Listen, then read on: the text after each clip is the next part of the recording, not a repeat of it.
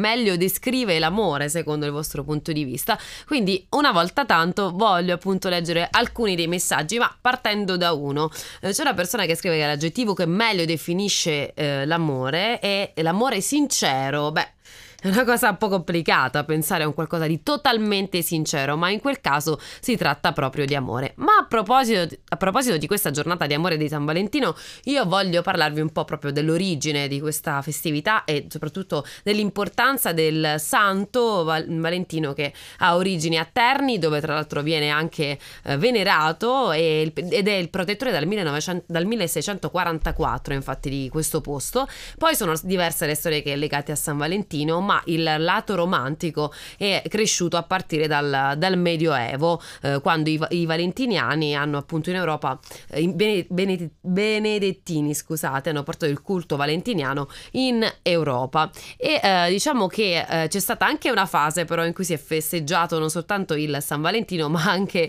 l'anti San Valentino nel giorno seguente a San Valentino, con dei bigliettini da inviare con delle frasi cattive in realtà alle persone che si ha intorno e magari che non si sopporta, e questo è accaduto nel XIX secolo. Per il resto invece questa festa viene poi celebrata in tutto il mondo in maniera diversa, non soltanto il 14 di febbraio ma anche in altri momenti. E ad esempio negli Stati Uniti la festa degli innamorati non è soltanto la festa dei legami d'amore, ma dei legami d'affetto in generale. Invece ad esempio in Giappone in questo giorno sono le donne che regalano i cioccolatini agli uomini, e loro rispondono poi un mese dopo, a marzo, regalando invece dei cioccolatini al cioccolato bianco, perché si chiama White Day quello che poi riguarda il mondo maschile. Invece in Russia c'è più forte diciamo il credo ortodosso, quindi San Valentino non si festeggia tendenzialmente. Beh, voglio anche ricordarvi che però, anche se le giornate che riguardano l'amore possono cambiare,